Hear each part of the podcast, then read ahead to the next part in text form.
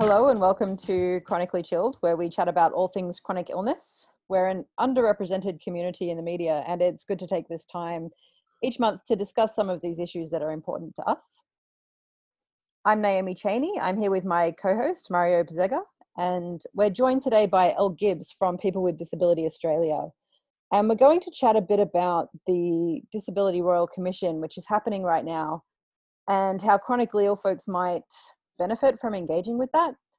Before we get into that though, we'd just like to pay our respects to elders past, present and emerging of the lands that we are respectively recording from. Uh, we're still recording from home. There is still a pandemic and we're not we're not in the three C R offices just yet, so we're all on different different parts of the country. Um, so I'm currently on the traditional land of the Bunurong people. Mario is on the traditional land of the Wurundjeri people. And Elle is hailing us all the way from the traditional lands of the Darug and Gundungarra people. Have I pronounced that correctly, Elle? Uh, Gundungarra. Gundungarra, okay. We want to acknowledge that sovereignty of these lands was never ceded. They always were and always will be Aboriginal lands. Um, so Elle, welcome. How are you doing today? Thanks so much for having me, Naomi and Mario. I am really well, thank you. Although I feel like being on a chronic illness show, I should uh, uh, it should be totally fine to say, but I'm pretty tired. Yeah. So just to just to clarify, all three of us here actually do have chronic illnesses. With this is very much self-representation on this show. And um, so Elle, you work for you work for People with Disabilities Australia. Uh, I do. And- so yeah, I'm the Director of Media and Communications. So mm-hmm. uh, my job is is talking about disability uh, and or illness in the pub in public uh, in the media. Uh, I look after lots of things. Uh, website. Uh, I work with a great team around our social media, and I help uh, the rest of the fantastic P W D A team to talk about uh, the things that they're doing. And just for full disclosure, I should probably let the audience know that I'm currently a part of that team as of a few weeks ago. So uh, just just so that people know what's up with that. Um, so Elle, we know there's a there's a royal commissioning, royal commissioning, royal commission happening right now on uh, violence, abuse, neglect, and exploitation of people with a disability. Uh, can you explain a bit about how a royal commission works and what we might expect the outcomes of a royal commission in this area to be? Sure. So one of the reasons that we campaigned for a Royal Commission in particular was that it's the kind of highest and best form of inquiry that we have in our political system in Australia. So a Royal Commission has a bunch of uh, powers uh, that are kind of different kinds of inquiries don't have. So they can call people before them like a court does. Um, they can demand evidence. They can uh, you know, force witnesses to come before them, all of that kind of stuff. So it's got a whole bunch of, of really amazing powers. And the reason that we campaigned so long for that particular mechanism, the Royal Commission, was that we know that for many people with disability, um, violence against us is really hidden. And it is something that is really hard to talk about and to find information out about. So um, for people with disability, for example, say who live in a group home or in an aged care facility, um, it's incredibly difficult to talk about what's happening to people um, without, you know, having things like their housing being threatened or anything like that. So we wanted to have an inquiry that had the kinds of powers, as we always say, to shine a light and to open the doors, because so much of the violence and abuse against us is hidden away and happens behind closed doors. So that was really, really important. The other really important part of the, the Royal Commission is that it's not just looking at, say, the disability service sector. So not just, you know, day programs or sheltered workshops or special schools, but it's looking at all settings. So Um, so that what that means is, you know, abuse that happens against us, say, in hospitals or in the medical system, um, you know, at school, uh, you know, people talked about it in sporting clubs, um, you know, all of that kind of stuff. And I think that um, the the hearing that's coming up on COVID is a really good example, because it's going to really cover a, a huge range of things that don't sit in what some people think is the traditional disability system. So what are what are some of the things? I know that you've, or we've recently done a, a survey on COVID nineteen and people with disability. What what were some of the things that came out of that? Yeah, I mean, one of the reasons that, that we did that survey was, um, I don't know about you two, but I had a pretty awful time during that first batch of the lockdown, particularly when um, all the deliveries stopped and it kind of lots of changes happened really quickly. And so uh, all of the systems that I use to, to maintain my life, for example, just disintegrated. Um, and I was hearing anecdotally from other disabled people um, that that was happening to all of us. So um I really wanted to kind of get a sense of how widespread this was. Is this something that was happening to lots of other people? So we did a survey, just a quick one, that asked, um, you know, two hundred people with disability what they said uh, and what had happened to them. And so people said that they'd faced, you know, enormous increases in expenses, some for groceries, but also for things like medical medication and healthcare, mm. as well as access to hygiene equipment, so P P E, uh, the the acronym that we've all come to know, personal protective equipment, um, but also uh, that they'd found it um, really difficult to continue the supports that they needed. So um, I'd found the same, you know, the person that comes and helps me at home hadn't been able to come anymore, um, and that had made it really hard uh, for me. And so the same thing had happened to, to plenty of other people as well. Um, we also asked about telehealth, whether people had accessed uh, telehealth. Um, and yeah, they'd used uh, G Ps um, via telehealth and specialists, but also things like allied healthcare. So that was something that I was a bit surprised about, but it was great to see that people had still been able to access things like physio and O Ts um, during the pandemic and hadn't had to stop using those stuff. So one of the things, just before I go on, I just wanted to be really clear about um, I call myself a disabled person, but I am a person with chronic illness. And I know that that's not always something that everybody does, mm. but I wanted to be clear that when I'm talking about disability, I do mean the social model of disability. So I am talking about um, uh, not any particular kinds of impairments. Uh, I am talking about the barriers that we face um, as disabled and or chronically ill people. So I just wanted to, to make sure that, because I think sometimes that, um, disability language cannot always be um, as uh, welcoming, I think, um, as it could be. And I just wanted to make it really clear that I was being as inclusive as I can. Yeah, yeah. I'll, I'll, just a question, Elle. Um, do you think that that's got some implications in terms of how people have engaged with the Royal Commission? I do, I do. And I think it's a really um, important point to think about. Like, Um, how for us as people with chronic illness, you know, the things that we may have experienced as violence and abuse may be different than other people with disabilities. So I know for me, um, I'm going to make a submission, and that submission is mostly going to be about my experiences in hospital. So um, multiple, multiple experiences in hospital for very long periods of time. Uh, and so a lot of my navigation of the medical system has been deeply traumatizing, and you know, I'm now, you know, a firmly middle-aged uh, person. So, um, but I got sick when I was nineteen, and going into a system like that thirty years ago as a young person was extremely difficult. And I still remember very clearly what happened to me and how terrible it was. So I think that they're the kinds of experiences that I want to share with the Royal Commission, because I know that for those of us who have to engage with the medical system over years and years, and in my case, decades, um, it, you know, the medical system shouldn't be traumatising, but for far too many of us, it is. I've actually been working on my own submission, and a lot of it is also similar to yours, Elle, focused on health, uh, not not hospitals so much, but just G Ps in general. Just my my experiences around that have been very much that G Ps can be gatekeepers to services for people with chronic illness. And this is something I see in support groups a lot as well, is that you see people having unfortunate interactions with G Ps who don't take things seriously or don't understand what the symptoms mean in a practical sense uh, in terms of the support that you need. And yeah, there, there's a there's a gatekeeping happens there that I think fits into what the Royal Commission is trying to get at, because it's it's basically it's neglect, it's it's financial neglect, it's it's neglect when it comes to the services that people need. So I think that's yeah, I think it's really important that people with chronic illness do actually engage with this, whether or not you identify as a person with a disability, which which some people don't, and that's okay. Yeah, yeah. I'd strongly agree with that, and I think that um the difference it makes having a, a decent G P as someone with chronic illness versus just an average G P is profound. And it mm. doesn't, it shouldn't be like that. I think particularly if you live in an area where there aren't that many options when it comes to G Ps, or um, it's very difficult um, for you as a person with a chronic illness to access uh, G Ps easily, or to communicate about this stuff in a way that G Ps need to understand. Like, they have their checkboxes that they need to know about.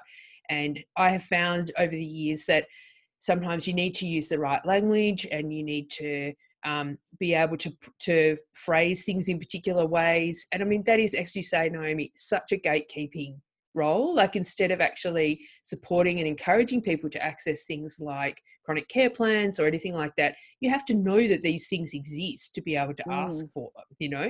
Whereas it yeah. should be that if you have a chronic illness, we should be supported to actually access things like allied health uh, as much as possible, because the preventative nature of that is so great uh, that there really shouldn't be barriers, particularly financial, um, to accessing those kind of services. Cool. Uh, so on that note, we're going to take a quick break just for some community service announcements. So you're listening to Chronically Chilled on three C R eight fifty-five a m. We're here with Elle Gibbs from People with Disability Australia, and we'll be back in a moment.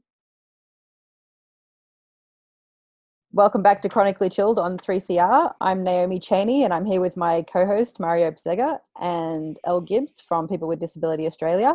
If you've just joined us, we're having a chat about the Disability Royal Commission into violence, abuse, neglect and exploitation of people with disability. If this is bringing up any upset or issues issues for you, uh, please remember you can always call Lifeline on one three one one one four if you need support. We've just been talking about how some, some people with chronic illness identify as disabled and some don't. And in that regard, it shouldn't matter. Um, you can still engage with the Royal Commission. Um, how can we actually go about doing that, Elle, if we, if we want to let the Royal Commission know about some of the issues that have been affecting us? Yeah, I mean, there's quite a few ways of making a submission. So if you feel comfortable to make a submission on your own, um, you could just go to the Royal Commission's website. Um, you could make a submission via audio, so you had an audio recording or a video recording. Um, and I think that's particularly important for people who have um, chronic illness that has any kind of energy impairment. I think being able to do it as an audio recording rather than having to write something, I think is really important. Um, And there's forms and uh, details about how to do that in Easy Read and Auslan and in plain English as well on the website, and in lots of community languages as well. Um, but there's also a whole bunch of funded supports through the Royal Commission that can assist you in making a submission. So there is um, free counselling available through the Blue Knot uh, service. There's free legal support through the Your Story legal service. And then there's um, support through disability advocacy services. So uh, like P W D A, we're funded to do disability advocacy around the Royal Commission in New South Wales and Queensland. Um, but there's lots of other services funded to do Disability Royal Commission advocacy support, and um, in Victoria. And they can support you to fill out the submission form and to tell your story. But also, and what our advocates are often finding is people are coming to them to say, I want to tell my story to the Royal Commission, but it turns out there's a whole lot of other stuff going on in their lives that they can use some advocacy support around. Um, mm. And so people are able to get help on a range of fronts. Um, what I find interesting about this Royal Commission is, um, one, it's dealing with disability, but it's also then dealing with violence and abuse. And sometimes it can be really hard for people who are experiencing any kind of violence and abuse to actually be able to identify and articulate it. Um, and I wonder if that's something that's come up kind of during um, this Royal Commission, in terms of people making a submission and being able to kind of say, actually what's been done here or what I've experienced is actually not okay, and it's this and this and this. Um, because I think people can find it incredibly hard to kind of identify stuff for themselves. Uh, I think that is such a huge issue um, for many people with disability. Um, they may not recognise that what's happening is violence or abuse um, mm. or exploitation.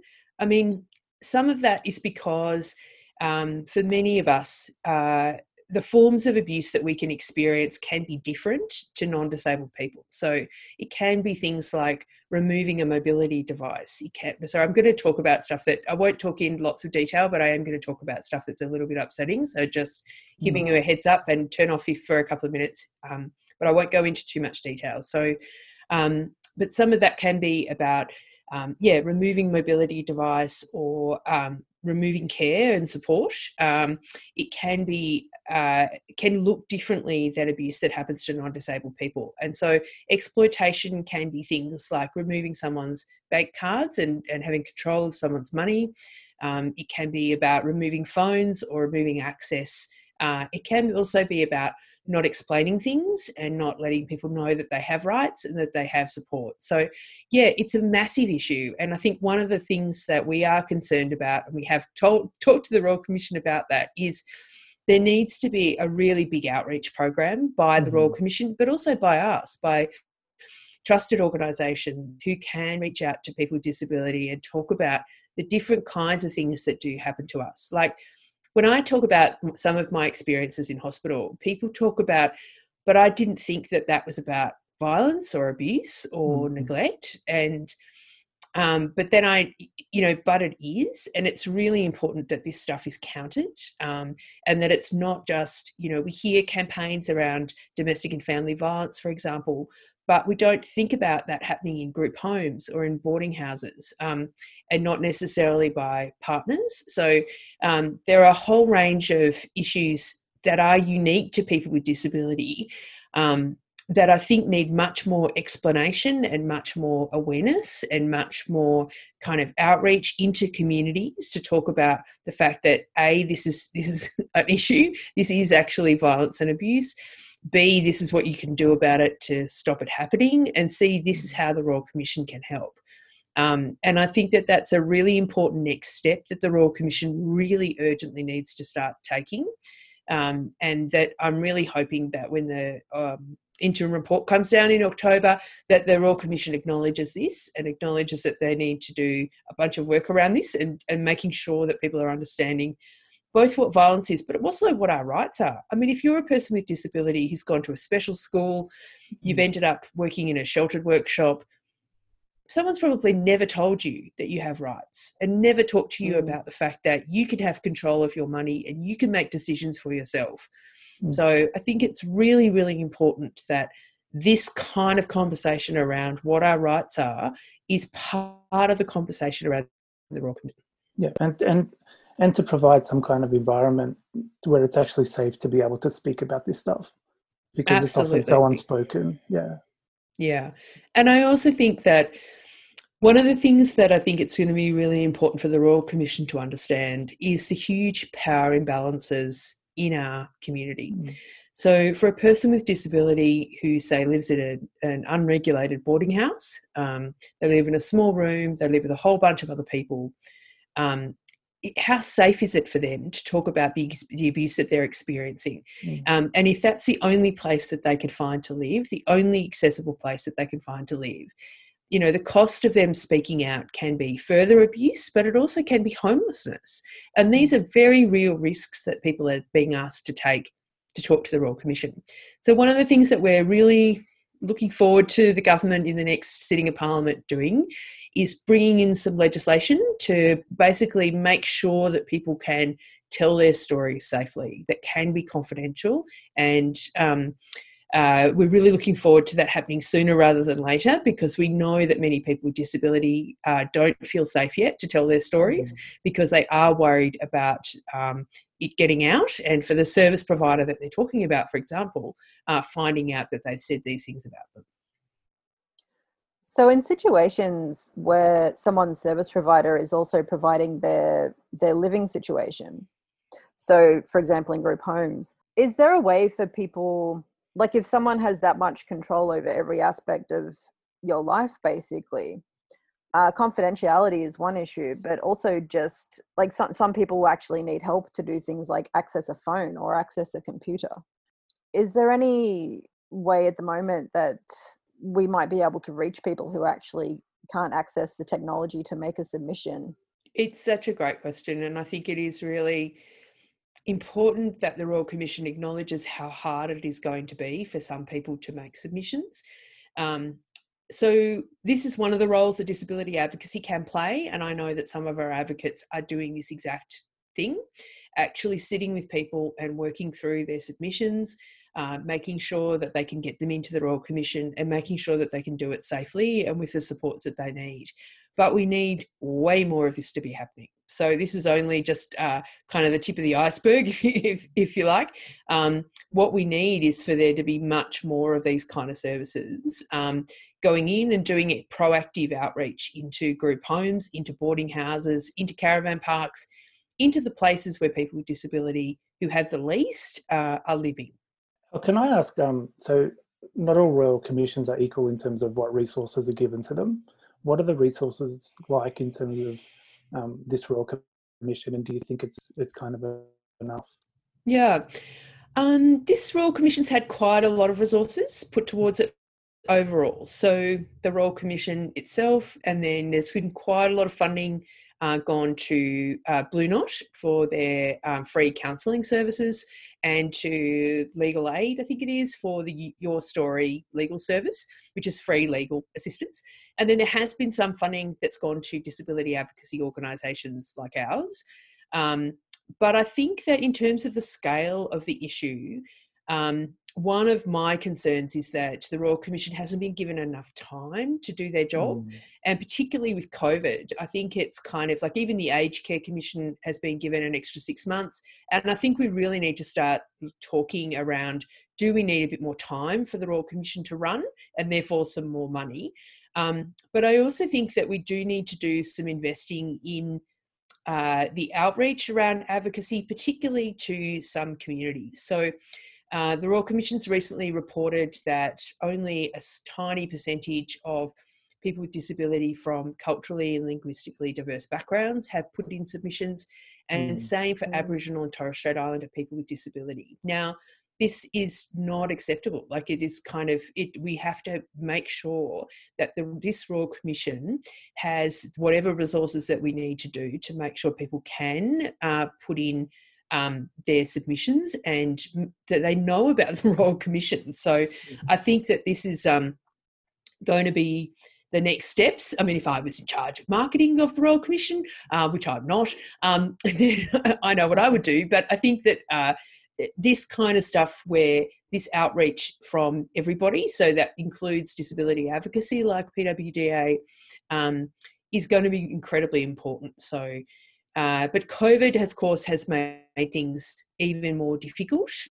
Um, so many people with disability have much less supports, uh, have got much less money, uh, and, uh, you know, in situations potentially um, where they're much less safe. So we heard a report this morning of fifteen hundred women talking about the huge increase in domestic and family violence. Mm. And we know already that women and girls with disability are far more likely to experience domestic and family violence. So we can only extrapolate from those figures that this is happening to people with disability now during COVID. Um, and so hopefully there will be some investing in finding that out. But I also really hope that people do tell the Royal Commission Um, if this stuff is happening to you now, but also to talk about it if it has happened to you in the past. So, um, you know, I think it, everything from not being believed, not being supported, not being able to access help, um, to talking about living in poverty, to uh, talking about being on the D S P. I mean, I was on the D S P for many years. It's really difficult and um Uh, I think it's important for us to talk about the financial implications, um, impacts of having a chronic illness, um, of accessing allied health, those kind of things. Because um, if the Royal Commission doesn't know about that, they can't make recommendations about it. And and I just it's also just about if something just hasn't felt right. Like, you might not know how to articulate it all and, you know, all that stuff, but just something that you've experienced, if something just hasn't felt right, it's also important to kind of contribute that to the Royal Commission. mm. or to Definitely. Get support to be able to do that. Yeah. Yeah. yeah. And even, I mean, take advantage of the services that are available through the Royal Commission, even if you mm. don't end up making a submission. So there is free counselling through Blue Knot, um, and there is that free legal advice, and they'll be able to support you to talk about this stuff and to have a think about if making a submission is right for you. So, Elle, what are the outcomes that P W D A is actually hoping for from the Royal Commission? An end to violence against people with disability. I think um, for me, uh, one of the things around the twenty fifteen Senate inquiry that I that I I watched and listened to all of that, and I've read all of the reports from it, was how pervasive this violence is against us, and that one of the fundamental reasons for that is that we aren't valued for who we are. And I think that one of the things that I want to come out of this is that we start to connect these dots, that we start to connect that, you know, us not knowing our rights, us not being um, included in society, us not being respected as people with disability and valued for us, for us as people, um, that that directly contributes to this sort of violence against us. Um, And I want things like segregation to end, you know, that people with disability can live in the community just like everyone else, go to school, go to work, um, and have same access to things. So, I mean, we've heard already in one hearing that people with intellectual disability die twenty-five to thirty years younger than other people, um, and don't have access to things like screening services, and, you know, in hospital are told that their lives aren't worth living. And it's just, it's just horrific. So, I want an end to all of that, and I want an end to, um, you know, people seeing us as, as somehow not real or whole people. So, because we absolutely are, and uh, we have value, and we have strengths, and we have uh, lots to offer, just as, you know, people as we are, you know, right now, um, even if we are lying in our beds, even if we are like me sitting here in my pajamas um, at work, uh, I think it's important that, you know, us uh, as disabled people, as sick people, that we are included and we have value. I want to thank you so much, Elle, for joining us today mm. and going through all of that. I'm sure that's some very useful information and a lot to think about for everyone at home. And I want to reiterate, if this is bringing up any upset or issues for you, uh, remember you can always call Lifeline on one three one one one four if if you need that support. And Elle has talked about Blue Knot as well, which is a counselling service which which you can access as well. That's for free.